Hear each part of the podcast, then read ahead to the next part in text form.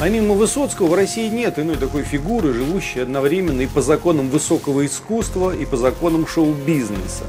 Есенин, прямо говоря, по-прежнему коммерчески привлекателен. Сколько бы Есенина не задерживали, ни у кого из бывших с ним в одной компании не было никаких сомнений в правомерности происходящего. Всякий раз всем, включая Есенина, было понятно, за что его ведут в отделение. За дебошей, как правило. Что уж тут скрывать.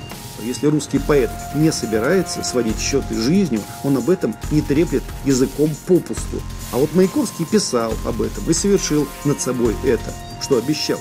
Есенин однажды сказал своему знакомому, «Помяни мое слово, мы с Маяковским сведем счеты с жизнью».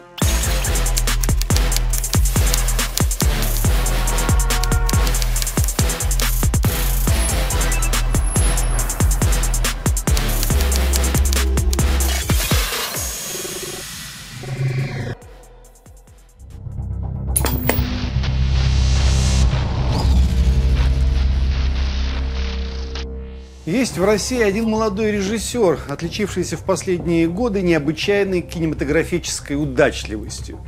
Он снял два очень кассовых фильма, миллионы людей их посмотрели, и режиссер этот получил карт-бланш на выбор любой темы для следующего фильма. Велико же было мое удивление, когда я узнал, что он собирается снимать фильм о Есенине. Это же здорово, когда поэт, ушедший из жизни почти сто лет назад, является фигурой привлекательной настолько, что самый кассовый режиссер решает, снимать буду о нем, о поэте. А мимо Высоцкого в России нет иной такой фигуры, живущей одновременно и по законам высокого искусства, и по законам шоу-бизнеса. Есенин, прямо говоря, по-прежнему коммерчески привлекателен. Ежегодно выходят бесчетные его переиздания, лицо его тиражируется на майках и на значках. В Инстаграме имеется дюжина популярных есенинских аккаунтов, где он предстает переодетым в современный прикид, и ему это, к слову, отлично идет. Молодые рок джаз и рэп-исполнители делают целые пластинки на стихи Есенина, и вот, говорю, еще и режиссер. Я, конечно же, темой сразу заинтересовался и бросился искать хоть какую-то информацию. Режиссер успел дать несколько интервью, где сообщил, что фильм будет о четырех последних днях есенинской жизни. Так как я в этом немножко разбираюсь, и в частности написал самое большое в русской филологии исследование о жизни и о смерти Есенина, и читал едва ли не всю основную литературу по этой теме, сотни работ и статей, исследований и версий, я тут же написал этому самому режиссеру. И я написал ему, что готов выступить у него бесплатным консультантом, чтобы он не наделал обидных ошибок, освещая финал есенинской жизни. На что режиссер добродушно ответил, да я, мол, вашу книгу прочитал и в целом разделяю ваши доказательства того, что Есенин, конечно же, покончил жизнь самоубийством. Но дело в том, что кинобизнес живет по другим законам, и поэтому в финале фильма Есенина убьют. Так мне написал режиссер. Я, признаться, охнул. То есть человек знает, как все было на самом деле, но правда у нас не привлекательна с точки зрения киносборов. Что ж, это позиция. Еще раз получится так, что миллион или 10 миллионов людей посмотрят очередную, так сказать, версию и будут убеждены в том, что все так и было. Нормально ли это? Я не знаю. Давайте разберемся.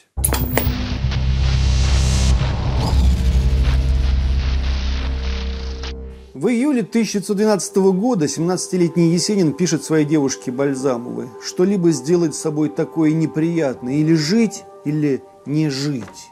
В октябре 13 года ей же пишет, «Я не могу придумать, что со мной, но если так продолжится еще, я убью себя, брошусь из своего окна и разобьюсь в дребезге об эту мертвую, пеструю и холодную мостовую».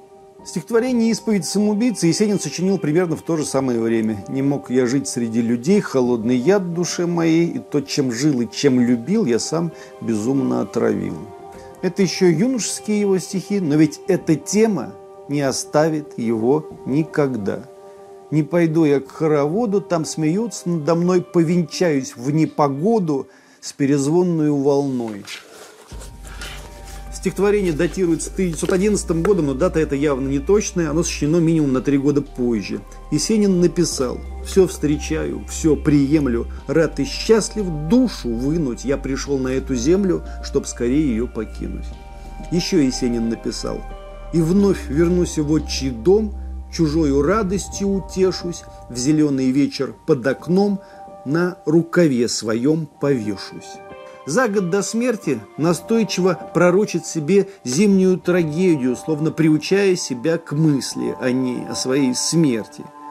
И ничто души не потревожит, ничто ее не бросит в дрожь, кто любил, уж тот любить не может, кто сгорел, того не подожжешь. Сгорел, так о себе пишет, сгорел. Но даже после таких строк кто-то ухитряется на честном глазу доказывать, Есенин собирался жить, собирался работать, у него были планы. Какие планы? О чем вы? Ах, метель такая, просто черт возьми, забивает крышу белыми гвоздьми. Гроб забивает, метель, гроб. Вот его планы. Финал он себе прописывает практически буквальным образом. Ведь радость бывает редко, как вешнее звень по утру, и мне, чем сгнивать на ветках, уж лучше сгореть на ветру. За 15 лет Есенин сочинит целую антологию текстов своей преждевременной от собственных рук смерти, о скорых своих похоронах. В его поэтической жизни не было ни года, когда бы он хоть строчкой о том не обмолвился. Но в конце концов вдруг появляются удивительные люди, которые зачем-то пытаются доказать, что поразительные, пронзительные стихи «До свидания, друг мой, до свидания» он не сочинил. Может, они нездоровы? Может быть, досужий человек, прошедший самым краешком русской поэзии, думает, что подобное поведение в целом характерно для русской поэзии. Там каждый второй имеет привычку, дурную привычку предсказывать собственный суицид. Нет, это неверная точка зрения. Темы суицида нет ни у Пушкина, ни у Лермонтова, ни у Тютчева, ни у Блока. Ну так они и не думали совершать последнее насилие над собой. И у друга Есенина Клюева этой темы нет, у остальных друзей не найдешь, потому что судьба их такого варианта, такого выхода не предполагала. Если русский поэт не собирается сводить счеты жизнью, он об этом не треплет языком попусту. А вот Маяковский писал об этом и совершил над собой это, что обещал. Есенин однажды сказал своему знакомому, «Помяни мое слово, мы с Маяковским сведем счеты с жизнью». Он говорил это не как человек, заглянувший за край неведомого, а как читатель, знающий, что в русской поэзии слов на ветер не бросают. Он писал это о себе и знал наверняка, что его ждет. В последние дни своей жизни Есенин делал наброски, они сохранились. «Береза, как метель с зеленым рукавом, хотя печалится, но не по мне живом. Скажи мне, милая, когда она печалится? Кругом весна, и жизнь моя кончается». Если мы любим Есенина, если мы верим в его невероятную поэтическую честность, как мы можем отрицать то, что он сам о себе сказал? Есенин что, по-вашему, лгун? Трепло? 15 лет он всем обещает наложить на себя руки, а потом раз передумал и начал писать стихи про трактор, там, про пионеров, про БАМ. Как вы вообще себе это представляете?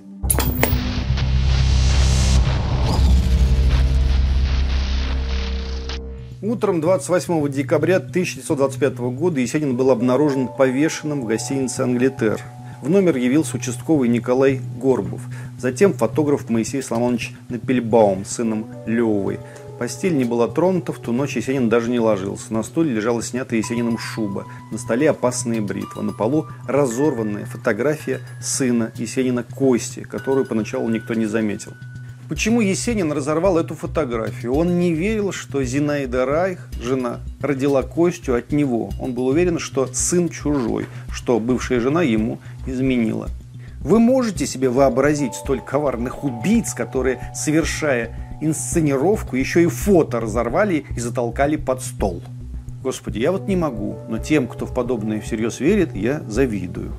Участковый Горбов попросил Леву Напельбаума помочь снять труп. Вскоре подошли и поэт Всеволод Рождественский, критик Павел Медведев. Протокол был дописан в их присутствии. Затем Горбов сделал опись вещей в номере.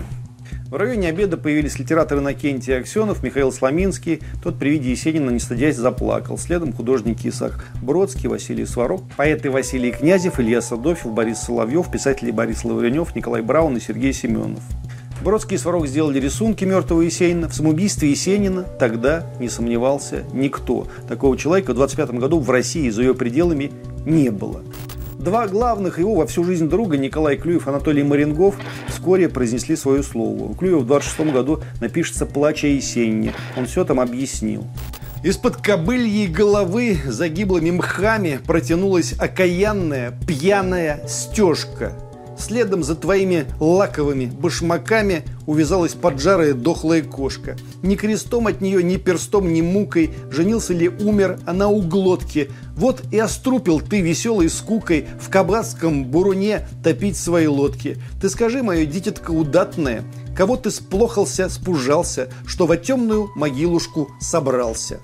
Марингов проживет еще долго, никогда не усомнится ни в чем. Когда уже под занавес жизни начнет мемуары «Мой век, моя молодость, мои друзья и подруги», там будет глава «Почему Есенин сделал это?». В самоубийстве Есенина не сомневались его подруги и жены. Анна Изрядного, Зинаида Раих, Екатерина Эйгес, Надежда Вольпин, Галина Бенеславская, Сидора Дункан, Софья Толстая.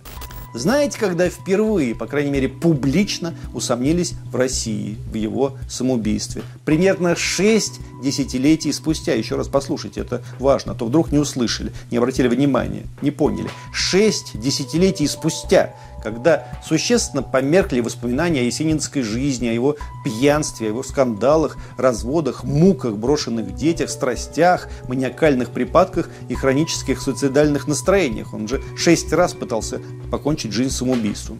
Первым из числа известных людей тему, что Есенина могли убить, поднял писатель Василий Иванович Белов. Взял и сказал однажды, а Есенина-то могли удавить. Что-то взбрело ему, шепнул кто-то лукавый на ухо. С тех пор и пошло у нас. Да, Михалыч, а ведь ты оплошал. Парень-то повесился. Да ладно тебе. Ну что, что дало? Что дало? Родственники сказали.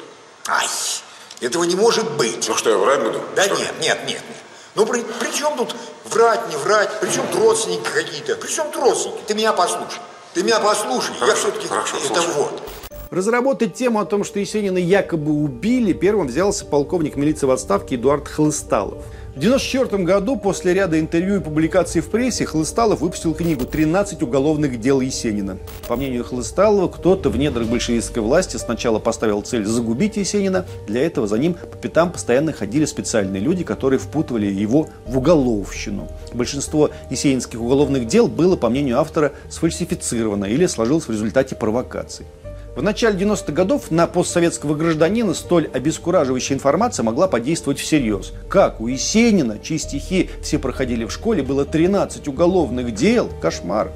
Сегодня о фальсификации любого из есенинских дел ни один специалист всерьез не упоминает. Сколько бы Есенина не задерживали, ни у кого из бывших с ним в одной компании не было никаких сомнений в правомерности происходящего. Всякий раз всем, включая Есенина, было понятно, за что его ведут в отделение. За дебоши, как правило. Что уж тут скрывать -то. Хлысталов первым подцепил к делу Есенина советского деятеля и приятеля Есенина Якова Блюмкина. Хлысталов первым написал, что друг и возлюбленная Есенина Галина Бенеславская в пору общения с Есениным была якобы сотрудницей ВЧК. Хлысталов первым стал настаивать, что акт милиционера Николая Горбова составлен на крайне низком профессиональном уровне. Цитата. Он же задал основные вопросы, которые так ошарашили тогда многих читателей. Итак, кто-то из современников утверждал, что лицо мертвого поэта было обожжено трубой отопления. Возможно ли это вообще? Как самоубийца мог завязать веревку и где он мог ее достать? Ведь она, по моим расчетам, должна была быть не менее двух с половиной метров длины. Чтобы завязать веревку на такой высоте, самоубийце нужно было встать на какой-то предмет выше полутора метров. Таких предметов рядом не было. Ближе к финалу Эдуард Хлысталов начал бить козырями. Привел удивительный рассказ художника Василия Сварога, якобы разоткровенничавшегося в 27 году. Цитирую. Эрлих подсыпал Есенину снотворное, некий дворник услышал шум в номере Есенина и позвонил Назарову. Затем дворник пропал. Есенина задушили удавкой, когда он лежал на диване, потом ударили наганом, потом закатали в ковер и хотели спустить с балкона. Сняли с Есенина пиджак, сунули ценные вещи в карманы, чтобы унести. Повесили Есенина на трубе, в номере остался поэт Вольф Эрлих, чтобы положить на видное место стихотворение «До свидания, друг мой, до свидания». Бедный Вольф Эрлих, ленинградский поэт, ему досталось особенно сильно. Голоса судебных, медицинских, криминальных специалистов и профессиональных исследователей жизни Есенина, потративших на это без привлечения всю сознательную жизнь, на таком фоне были практически не слышны.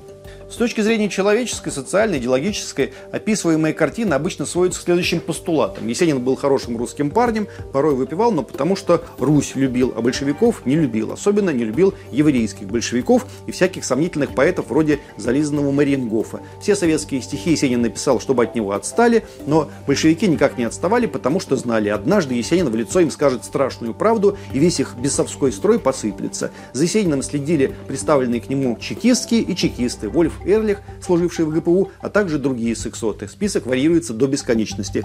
Троцкий очень боялся публикации поэмы «Страна негодяев», готов был пойти на убийство, лишь бы Есенин эту поэму не опубликовал. Сталин мог бы Есенина спасти, но был тогда занят борьбой с троцкистами. Есенин был полон сил и ничем не болел. В Ленинград ехал с огромными планами. Денег у него было достаточно, суицида ничего не предвещало, но выждав момент, Есенина загубили.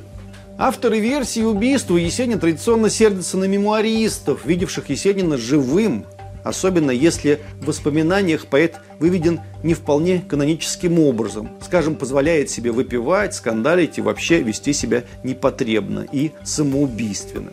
Проблема только в том, что подобных воспоминаний о жизни Есенина десятки. Они составляют самую весомую часть мемуарной Есениане – чтобы сразу же нивелировать хоть какую-то значимость этих воспоминаний, из раза в раз используется один и тот же нехитрый филологический прием нашими современниками, когда фамилии авторов мемуаров перечисляются во множественном числе. Мол, все эти Марингов, и все эти Грузиновы, все эти Аксеновы, все эти Эрлихи, все эти Гули быстро поняли, что разоблачая Есенина, они получат какую-то там славу.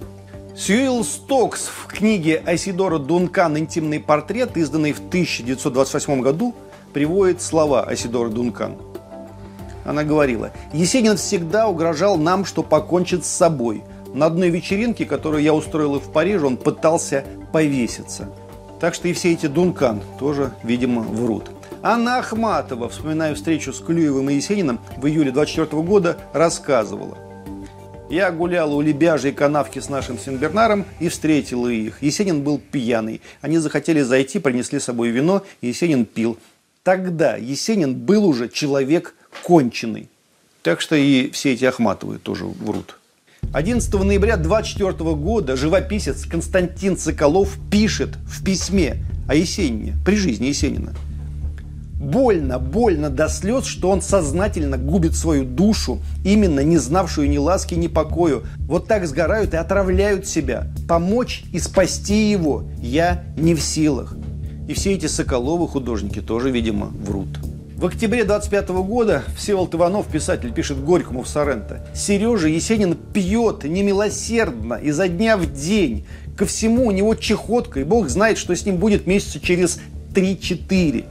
Свою чехотку Есенин придумал, но в остальном диагноз Иванов поставил точнейший. Иванов даже дату точную предсказал есенинской смерти. Многие отлично понимали, конец Есенина близок, Есенин вообще не жилец. Многие, в смысле, эти все Ивановы и прочие, поэт Всеволод Насеткин, родственник Есенина, вспоминал одну из последних встреч с ним. Вид у него был ужасный. Передо мной сидел мученик. «Сергей, так ведь недалеко до конца», — сказал я. Он устало, но как о чем-то решенном, проговорил. «Да, я ищу гибели». Немного помолчав, также устал и тихо добавил. Надоело все. И Насеткины тоже врут. Владимир Маяковский по поводу смерти Есенина констатировал. Сразу этот конец показался мне совершенно естественным и логичным. И чуть подробнее добавил. Последняя встреча с ним произвела на меня тяжелое и большое впечатление. Я встретил у кассы госиздата ринувшегося ко мне человека с опухшим лицом, со свороченным галстуком, шапкой, случайно державшийся, уцепившись за русую прядь. От него несло перегаром. Я буквально с трудом узнал Есенина. Врут, врут, врут. Эти современники есенинские, эти друзья его, эти родственники и жены только мешают авторам версии своими воспоминаниями.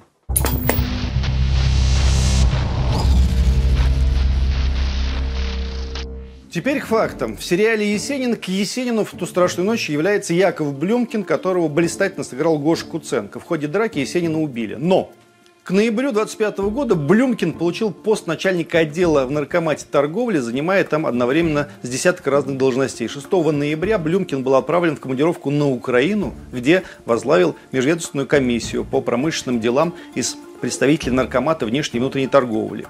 Комиссия выехал на Украину на два месяца, то есть до 26 года. Блюмкин был в Киеве, его там видели. Поэтому Гоша Куценко сыграл то, чего быть, увы, не могло. Пишут, что за Есениным постоянно шла слежка с целью дестабилизировать поэта, фабриковали уголовные дела. Правда ли это? Справка Центрального архива Министерства безопасности РФ гласит, появившиеся в печати утверждение о сотнях документов в отношении Есенина, якобы хранящиеся в архивах бывшего КГБ, не соответствуют действительности. В Центральном архиве Министерства безопасности хранятся два архивных уголовных дела на Есенина. Все. Досье на Есенина, справка архива Министерства безопасности констатирует, никакого досье на Есенина, никаких оперативных материалов на поэта, собранных по итогам многолетней слежки, прослушки нет. Следующий вопрос. Чем на самом деле болел Есенин? Изучив все имеющиеся документы, заключение профессора Ганушкина 29 марта 24 года, историю болезни от 5 декабря 25 года, воспоминания современников, доктор, психоневролог с 30-летним стажем Субботин дала официальное заключение. Полагаю, что в числе причин, приведших Сергея Есенина к трагедии, основная его болезнь, а именно психопатия, осложненная в последние годы жизни поэта алкоголизм. Следующий вопрос. Поддельные прощальные стихи Есенина. Что думать по этому поводу? Блюмкину или Эрлиху не было никакой необходимости сочинять стихи за Есенина. Заговорщики могли всего одну фразу написать на листке «Ухожу из жизни добровольно, простите, Сергей Есенин». Графологическая экспертиза подтвердила, стихотворение «До свидания, друг мой, до свидания» написано Есениным собственноручно. Методом микроспектрального анализа установлено, что написано оно кровью. Неглубокого пореза на руке достаточно, чтобы насадить крови не только для написания двух четверостишей, но даже более длинного стихотворения. О последних днях Есенина оставили воспоминания практически все, кто навещал его в гостинице «Англитер». Попытки представить эти воспоминания творчеством чекистов отдают идиотизмом. Никто не стал бы городить огород с целым сводом мемуаров, которые хватит на целую книгу. Следующий вопрос. Почему веревка на вертикальной трубе не сползла вниз? Труба, вернее две трубы, прямая и обратная, вверху имела поперечный изгиб, к которому была прикреплена веревка. Кроме того, трубы не были совершенно гладкими. На фотографиях видно, что на расстоянии примерно полутора метров от пола обе трубы удлинены посредством винчивания по нарезке. В результате на месте их соединения образуется укрепленное поперечной скобой утолщение. Следующий вопрос. Способен ли был Есенин дотянуться до трубы при высоте потолка 352 сантиметра? Ответ – да, способен. Приводим заключение комиссии по выяснению обстоятельств смерти поэта в составе судебно-медицинского эксперта высшей категории Никитина, судебно-медицинского эксперта первой категории Демидова в присутствии прокурора-криминалиста Генеральной прокуратуры Соловьева. Человек ростом 168 сантиметров при наличии подставки 150 сантиметров может прочно закрепить витую веревку диаметром до 1 сантиметра на вертикальной гладкой трубе на высоте 358 сантиметров. Следующий вопрос. Были ли в номере подставки высотой 150 сантиметров? Да, были, причем несколько таких подставок. Маленький столик и стул, табуретка, тумба и даже огромный есенинский чемодан, который можно было поставить и вертикально, и горизонтально. Куда сложнее было бы справиться нескольким людям, которым взбрело бы в голову повесить Есенина в этом номере. Отдельные конспирологи настаивают, что Есенина вешали еще живого, иначе в их концепциях концы с концами никак не сходятся. И при этом были задействованы минимум три человека. Но так у них не получилось бы. Надо было наставить на стол множество предметов мебели разной величины и устроить натуральный эквилибр. Следующий вопрос. Способна ли тонкая труба выдержать вес человеческого тела? Прокурор-криминалист Генеральной прокуратуры Российской Федерации Соловьев, работавший в составе комиссии по выяснению обстоятельств смерти Есенина, констатировал. Возникали большие сомнения, можно ли прикрепить к вертикальной трубе парового отопления веревку таким образом, чтобы она удержала тело мужчины. Много раз меняли виды веревки, типы узлов. Веревка уверенно держала и 70, и 100, и 120 килограммов. И, наконец, последний спорный момент. Часть акта, который составил патологоанатом Гиляревский, была повреждена, и некоторое время ее не могли восстановить. Пока восстанавливали, появилась версия, что у Есенина была пробита лобная кость, причем часть мозга вытекла, а часть застряла в ноздрях. Жуткая картина, которую, правда, тоже никто из зрителей, несколько часов толпившихся в пятом номере Англитера, не отметил. Уже после всех этих, так сказать, открытий поврежденная часть акта Гиляревского была восстановлена. В этой части акта значилось, что кости черепа целы, мозг весит 1920 грамм. Значит, никто череп не пробивал, ничего никуда не вытекало. Есенинский мозг остался в его голове, чего о некоторых авторах версий с уверенностью не скажешь. Наличие же рвотных масс, а не мозгового вещества в носу и во рту напрочь со стопроцентной точностью исключают удар пистолетом, молотком, утюгом, ломом, выстрел в голову, потому что в этом случае рвоты быть не могло. Подтверждает это только одно – человек удавился. Но как все-таки объяснить рану на лбу, якобы видную на фотографии? Едва появились эти слухи, дочь Есенина, Татьяна, выступила с открытым письмом. Главным документом написала дочь, Подтверждающим, что произошло именно убийство, считается одна из фотографий Есенина в гробу. На лбу у покойного большое темное пятно, которое воспринимают как след от удара, размажившего череп. Склоняясь над гробом вместе с матерью, я не видела следов ранения, лоб был чистый. Никогда не слышала, чтобы взрослые их видели. Авторы статей не сочли нужным задаться вопросом, как же могло получиться, что страшный след от раны, большое темное пятно, не замечено ни родными, ни друзьями, ни многими сотнями людей в Москве и в Ленинграде, видевшими вблизи лицо покойного поэта. В том случае, если бы у Есенина на лице была рана от удара тяжелым предметом или отверстие во лбу от пулевого ранения – в числе заговорщиков должен был попасть и скульптор Золотаревский, делавший посмертную маску, причем в присутствии целой толпы народа. Судебно-медицинский эксперт высшей квалификационной категории Хомякова, исследовавший гипсовую маску Есенина, констатирует. Каких-либо морфологических признаков, характерных для действия острых, рубящих, колото-режущих и огнестрельных орудий на представленной гипсовой маске не выявлено. Не выявлено, извините. О том, что лицо Есенина было обожжено трубой, писали многие мемуаристы, но авторы версии и здесь нашли возможность зацепиться, откуда горячая труба, если Есенин вечером сидел в шубе, а утром, как отмечали мемуаристы, Горбов работал в шинели. Прогреть огромную комнату, высота потолков 3,5 метра, в декабрьские дни крайне сложно. Ночью пустили пар, батареи могли греть час, два или три, потом нагрев остановили. Лицо, прижатое к самой батарее, за пару часов, естественно, было обожжено. Комната при этом осталась едва нагретой. К утру все окончательно выстудило. К тому же был сквозняк. Входная дверь постоянно оставалась открытой. У Есенина на посмертных фото рука согнута в локте. Считает, что это очень серьезный довод, чуть ли не опровергающий факт самоубийства. Все как раз наоборот. Если Есенина задушили подушкой или пиджаком, либо застрелили, рука не осталась бы в таком положении. Если бы его вешали живого, и он пытался сопротивляться после удушения, мышцы сразу же бы расслабились, и рука обвисла бы. Если бы он при попытке его повесить, допустим, мы эту версию, цеплялся рукой за трубу, убийцы тут же бы выбили руку из-под трубы. Согнутая рука как раз подтверждает, что Есенин был в комнате один. Когда он вытолкнул опору из-под ног, случайно или инстинктивно схватился за трубу, согнув руку. Рука, зажатая между стеной и трубой, вследствие окоченения осталась в том же самом положении.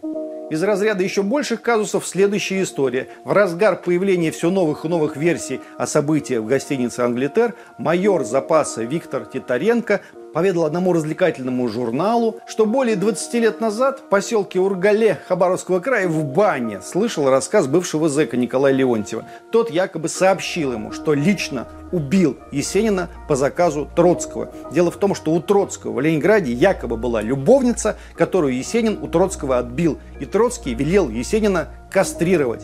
Леонтьев вместе с Блюмкиным поехал кастрировать Есенина. Начали кастрировать, но Есенин оказал сопротивление, и Леонтьев его случайно застрелил, чем Блюмкин оказался очень недоволен. Единственное, что нас заставило пересказать эту дикую историю, тот прискорбный факт, что в несколько видоизмененном виде она послужила сюжетной конвой для финальной сцены известного телесериала о Сергее Есенине. Перед нами в известном смысле восстание дилетантов. Профессорам, экспертам, ученым, медикам противостоят, как правило, журналисты. Никто из них, кажется, не задумывается, что вовлечение в версию об убийстве Есенина людей, чья вина не то что не доказана, но никоим образом даже не предполагается из-за полного отсутствия и прямых, и косвенных улик, по сути является инсценировкой. Люди, взыскающие правды, нагребают горы лжи. Как это называть? Люди, пишущие о Есенине, зачастую элементарно не способны внимательно прочесть его стихи. Время от времени приходится читать совершенно серьезные гадания. Кого же Есенин имел в виду под черным человеком? Марингофа или Эрлиха или Блюмкина? Черный человек, о котором писал Есенин, это он сам. Герой этой поэмы ведет беседу с самим собой. Василий Насеткин, поэт, вспоминал о Есенине. Я дважды заставал его пьяным в цилиндре и с тростью перед большим зеркалом. С непередаваемой, нечеловеческой усмешкой, разговаривавшим со своим двойником-отражением или молча наблюдавшим за собою и как бы прислушивающимся к самому себе.